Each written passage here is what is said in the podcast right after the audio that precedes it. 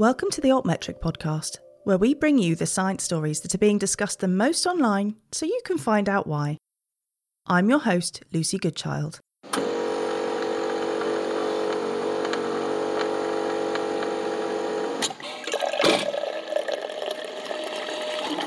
Have you had a cup of coffee today? If you have, you might be benefiting beyond the buzz, according to a review of research across a range of fields. I spoke to the lead author about the apparent health benefits of coffee and why we're so interested in hearing about them.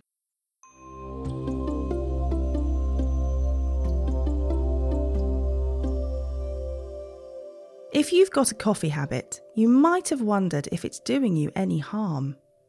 There have been concerns about its health impacts, but there has also been a lot of research showing the benefits of drinking coffee.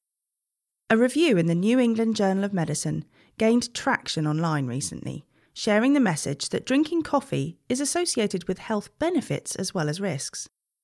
The lead author of the review, Professor Rob van Dam from the NUS Saw Swee Hock School of Public Health in Singapore, has been working on the health effects of coffee for 15 years and was surprised by the breadth of benefits he uncovered for the review.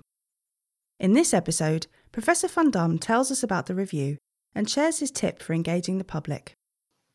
Thanks ever so much for joining me, firstly. Oh, it's a pleasure. Thank you. This is a big topic. Why did you decide to review it? Well, actually, I've been working on coffee and its health effects since I think 2002. So, uh, quite a long time. I was not specific, specifically interested in coffee or caffeine. I was interested in different dietary determinants of diabetes. Uh, so not so much what people should be eating when they have diabetes, but more what can potentially help preventing diabetes. And not so much so much was known about it. So I was looking at some minerals like magnesium and potassium that could play a role. And I was quite surprised that coffee is quite a big source of that in the population I was looking at in the US.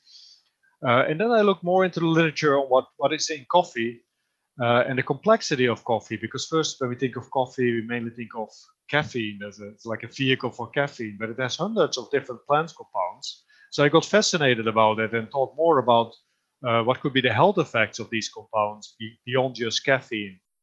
We had quite a surprising finding. It's actually from the Netherlands, where people, as you know, drink a lot of coffee, and we saw that uh, people drinking more coffee had a lower risk of diabetes and not a little bit, uh, really like 50% low risk of diabetes for people drinking seven or more cups a day versus people with a low consumption. And I published that, but very few people believed that because at that time people generally thought coffee as, as a relatively unhealthy beverage, something that fits in a healthy lifestyle with sleeping less and uh, smoking a lot, drinking more alcohol. So people were surprised. But then interestingly, all across the world, people confirmed that in uh, Asia, in Southern Europe, in the US. Also finding that both caffeinated and decaffeinated coffee had a very similar uh, association, so suggesting it may not be the caffeine but other components of coffee. So then over the years, uh, me, myself, and, and colleagues uh, have looked at other health outcomes, like different types of cancer, cardiovascular disease, even overall mortality, and also the flip side of it, what kind of effect can caffeine and coffee have in pregnancy? That's more towards the detrimental effects. So this review was simply uh, kind of inspired by uh, studying it for 15 years or so and wanting it, putting it together for a broader audience. So the journal is read by a lot of physicians and uh, reaches the public well to just put it all together in kind of a new nuanced overview. What are some of the detrimental but also beneficial effects of coffee? because it can be confusing for people. Sometimes they hear something positive, something negative. So I, we thought it would be useful to put it together to give a, a comprehensive overview. So, how did you approach the review? Well, actually, we were uh, invited by the journal to do the review uh, by New England Journal of Medicine. The senior author, Walter Willett, was invited. And then he asked us, uh, do we want to participate? And uh, he's a busy man, so I volunteered to take the lead on writing it. So you would think that if you're invited to write for the journal, that uh, it would be a relatively easy uh, review process, but it really isn't. So we got, I think, four or five rounds of reviews, and every time we got different types of reviews. Uh, to do quite a bit of rewriting, but I think that really Im- improved the paper to make it quite clear for people from different disciplines. And did you face any challenges? No, some of the challenges is the just the sheer uh, amount of different fields that it covers because it's not only about uh, chronic diseases like cancer and cardiovascular disease and diabetes that I'm quite comfortable with, but there's also the acute effect on mental performance and vigilance. And there's reports from the military how caffeine helps uh, people in the military uh, stay awake and, and fulfill their missions. So I had to read in a lot of literature that I was not so familiar with uh, in quite different fields. There's also quite a bit of uh, physiology and metabolism involved about how caffeine is differently metabolized in different people. It was really not uh, just writing up what I already knew. I did have to study and explore different fields. Did anything really surprise you? One of the things that struck me is that uh, more from the fields that I was not so familiar with. So one thing was that there's really some quite good evidence that it does help alertness, it does help people's concentration, particularly with relatively boring tasks. So it's not always like the most creative task, but uh, you know, driving at night or flying a plane, or that it does help with these type of tasks to keep people alert and to make them more productive. So that that's one side that I was not so familiar with. And another side that uh, I was quite struck by is how a lot of beneficial effects seem to go through the liver. So it seems to protect against liver cirrhosis and liver cancer, other liver conditions, and perhaps also some effects on diabetes, maybe through improving glucose metabolism in the liver. So I was quite struck by how a lot of these beneficial effects seem to converge to that organ. So these were some surprising things for me. So you mentioned diabetes already, but what were your main findings? So for diabetes, it was that there's a very strong consistency across the world for different prospective cohort studies that indeed drinking more coffee is associated with a lower risk of diabetes. As I said, the same for caffeinated and decaffeinated coffee. Also, if you if you use a different approach and use kind of biomarkers for coffee, you see a similar effect. So that's quite consistent. There's some studies as well uh, showing short-term experimental benefits in, humans, short-term experimental studies, as well as in uh, in animal studies the picture is quite consistent, but it's very hard to pinpoint the specific mechanism or the specific components of coffee that may be beneficial. So I think that step is always hard. If we see something in epidemiology and it seems to be beneficial, it's quite hard to kind of try to understand what happens in the body and experimentally try to figure out what's going on. And I think that's because a lot of these effects of drinking coffee, for example, people do it for, for many decades. So maybe that these benefits accumulate over a long time, uh, which is very hard to replicate in an experimental setting. So there's some methodological challenges to it. But I think overall we can conclude it's, there's probably benefits for diabetes. Although what we always say is that uh, it's not the only thing you can do. Uh, it, it's not like a golden bullet to prevent diabetes for you. If it would be so easy, uh, not many people would have diabetes. So more important things are, of course, staying active and managing people's weight. But I guess, uh, yeah, the, the main story we've, we've been telling over time is that from a time where people thought, oh, coffee is a detrimental beverage, and even though I like it, I should try to avoid it or cut down on my consumption. Uh, I think we can now fairly say that if you're not pregnant or don't have specific health conditions, that it's fine to drink coffee. It can be quite a, a healthy beverage as long as you don't put in too much cream and sugar, uh, as part of a healthy lifestyle. But we're not going that far to say people should start drinking coffee even if they don't like it, because there's other perfectly healthy beverages like tea that are alternatives. Yeah, and you mentioned pregnancy, and obviously there are some cases where it's not so healthy. Yeah, so in pregnancy, it seems really quite tricky to drink, uh, to use caffeine and coffee, at least in larger amounts. And it does make sense from a physiological perspective because what happens during pregnancy is that the woman's uh, caffeine metabolism goes down. So, but in the third trimester, it takes like more than half a day. It can take up, up to 18 hours to metabolize half of the caffeine. So it just keeps circulating in your, in your blood, even if you have uh, two cups of coffee per day or so. And the other thing is that the fetus is also very bad at metabolizing caffeine. It doesn't yet have these enzymes to efficiently metabolize that. Uh, and we know that, that the caffeine crosses the, the placenta. Uh, so it is plausible that if people drink a lot of coffee, that this caffeine really accumulates in the baby, and it may constrict some of the constrict some of the blood vessels and slow growth of the baby, and in some cases even increase the risk of miscarriage. That's quite a serious issue, and it's of course it feels a bit bad to tell pregnant women yet another thing that they can't do or that's uh, detrimental for them. Uh, it's hard enough of a period.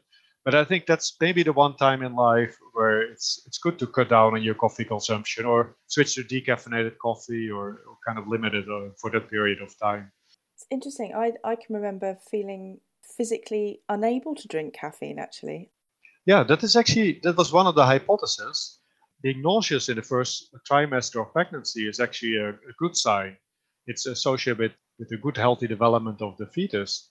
So the hypothesis was that simply women who get more nauseous and just as a indicator of a healthier pregnancy, then avoid coffee, and that's the reason why coffee consumption is associated with worse uh, pregnancy outcomes.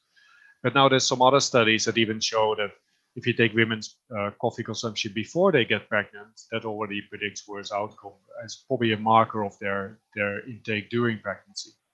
I don't think it's so bad to drink coffee before pregnancy. I think it's more that women who drink a lot of coffee before pregnancy are more likely to continue it during the pregnancy period. I mean, this is not the strongest evidence. It's not like randomized controlled trials, but I think it's the kind of thing they say it's probably prudent to, to cut down on consumption and try to limit it. So you, you've been working on coffee for 15 years. What, can you tell me a little bit about your background? It's it's not that uh, bad. That would get a bit boring over time. it's just one of the topics among many other related to lifestyle and diet and diabetes and other health outcomes. But my background is from uh, Wageningen University. It's in the east of the Netherlands, and it's an agricultural university. And at the time that I studied there, it was actually not very popular because people saw the agriculture as kind of a old-fashioned business, which was very nice because we had small class sizes and quite famous professors in nutrition. So I was actually trained in nutrition physiology, but we also had some training in uh, behavioral sciences, uh, statistics, doing research, and uh, in later years also epidemiology. So epidemiology is kind of the science of populations. How do populations stay healthy, or how do certain diseases get more common in populations? Um, so it, it's kind of a, a quite a quantitative uh, science rather than a lab science. Uh, so I, I was quite taken by that. I, I was very intrigued by that. And then uh, my professors worked with people at the Harvard School of Public Health in Boston.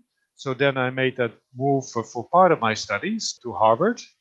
Yeah, that was a very good opportunity because it was a very big critical mass of people doing nutritional epidemiology. So combining this population science of uh, epidemiology with nutrition. So I learned a lot there. So I went back and forth and also went there for a period doing my PhD. Yeah, so th- that's how I got into nutrition on the one hand and epidemiology on the other hand. So the news of the review, obviously, you know, coffee is a very popular topic. So the news hit the headlines with 30 news articles, 3,000 tweets. Do you think the news articles did a good job of showing your findings? Well, that's a good question. I generally don't uh, read the news articles. I only read the ones where I'm interviewed and then later uh, they send it to me. And they, they did do quite a good job. Yeah, so as far as I can see, it was quite nuanced. Although people often complain that there's too much uh, kind of sensationalism in the press, that's not always been my experience. Particularly in the US, uh, a lot of people are specialized in scientific journalism. And often I feel that the, the stories are quite nuanced and quite, uh, quite a good reflection of the science. And so, how did the publicity start? Did you do anything to get the news out to people? No. So, that's interesting, uh, particularly with this article. Neither my colleagues nor I put out a press release or anything like that. We didn't tweet anything.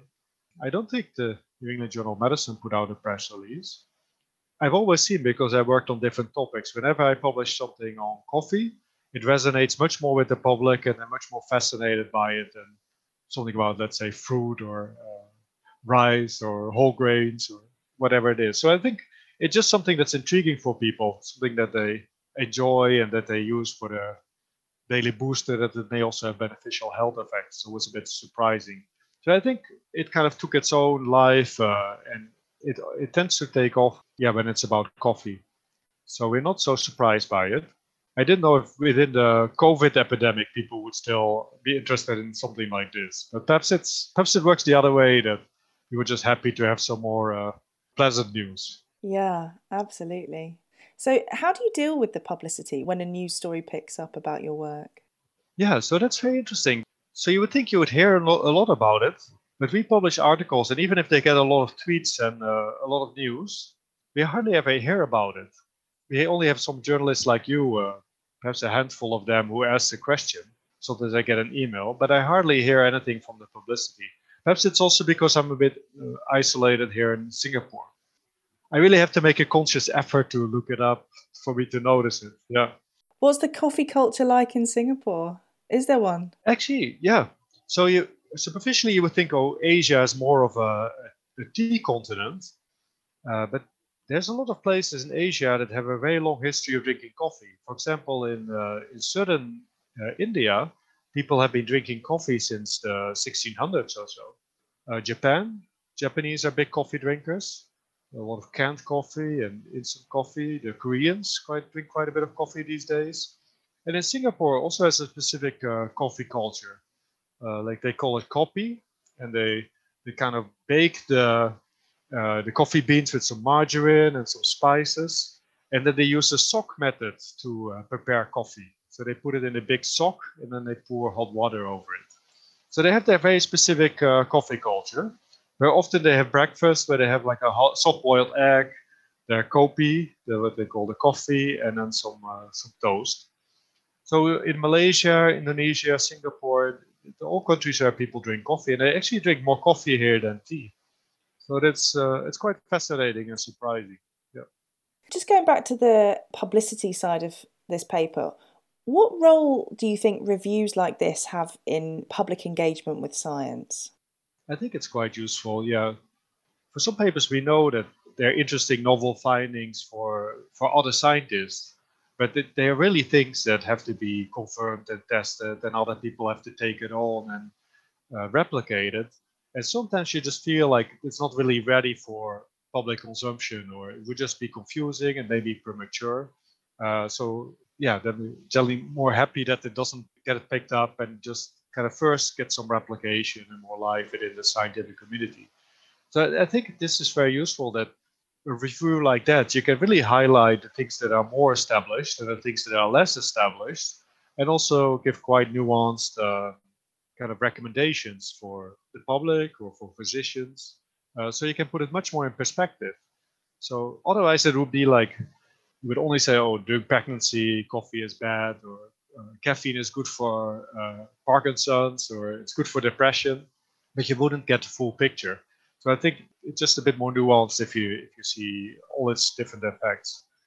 And um, I think the, the journal also does a very good job with a very thorough review process and also quite a bit of guidance from the editors, I think more than many other journals, and some rewriting to make the, the language crystal clear.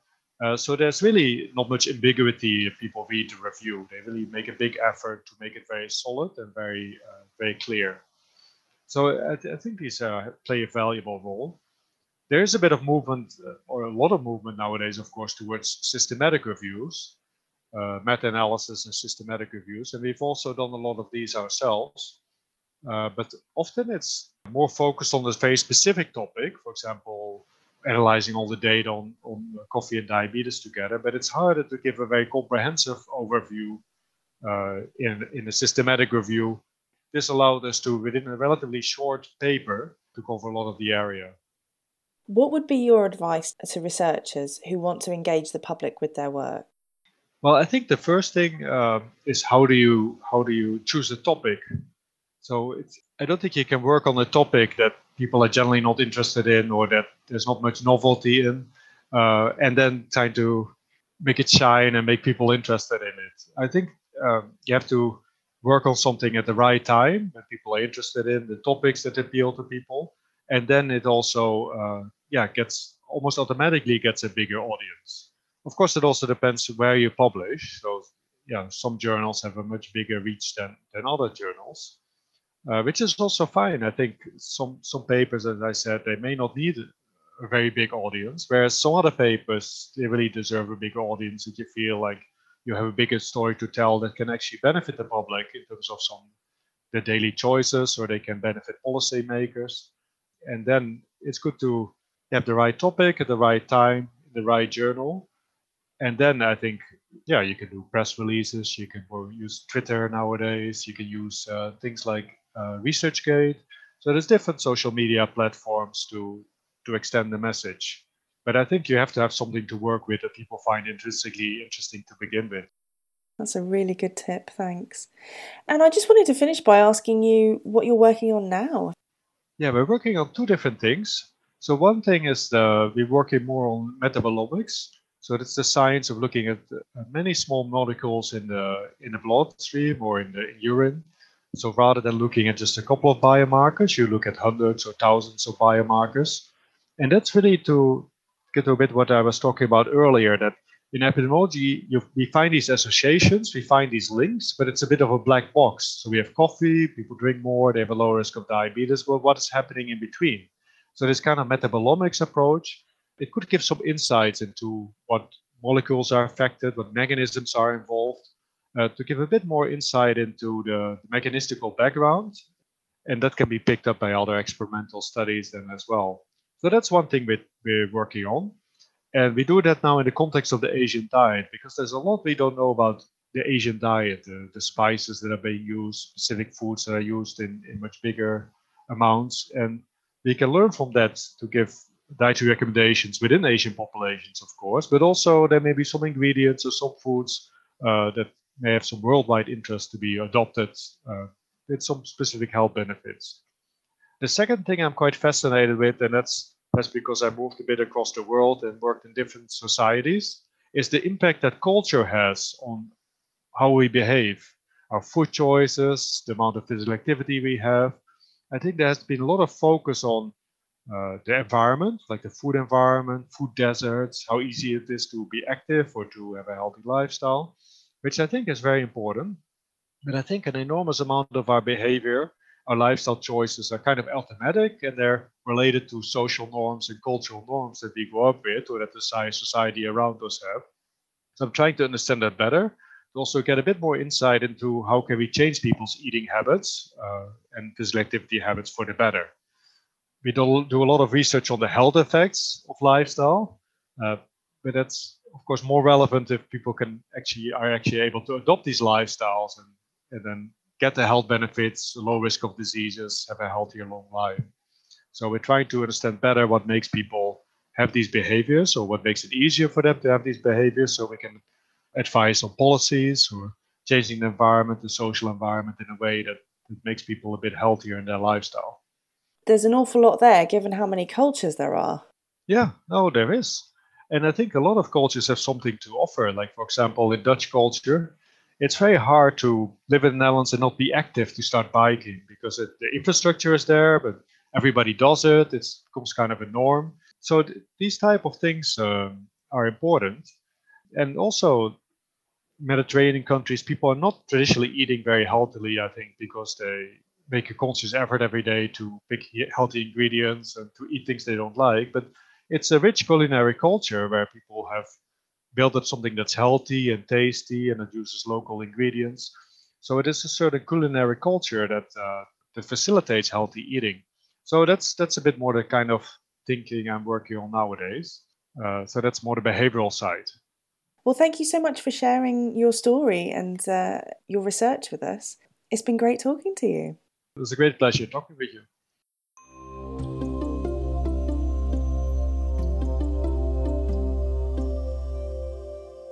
Thanks for tuning in. We'll be back next month with another headline grabbing study. Curious what sort of attention your research is getting? Find out at altmetric.com. Until next time.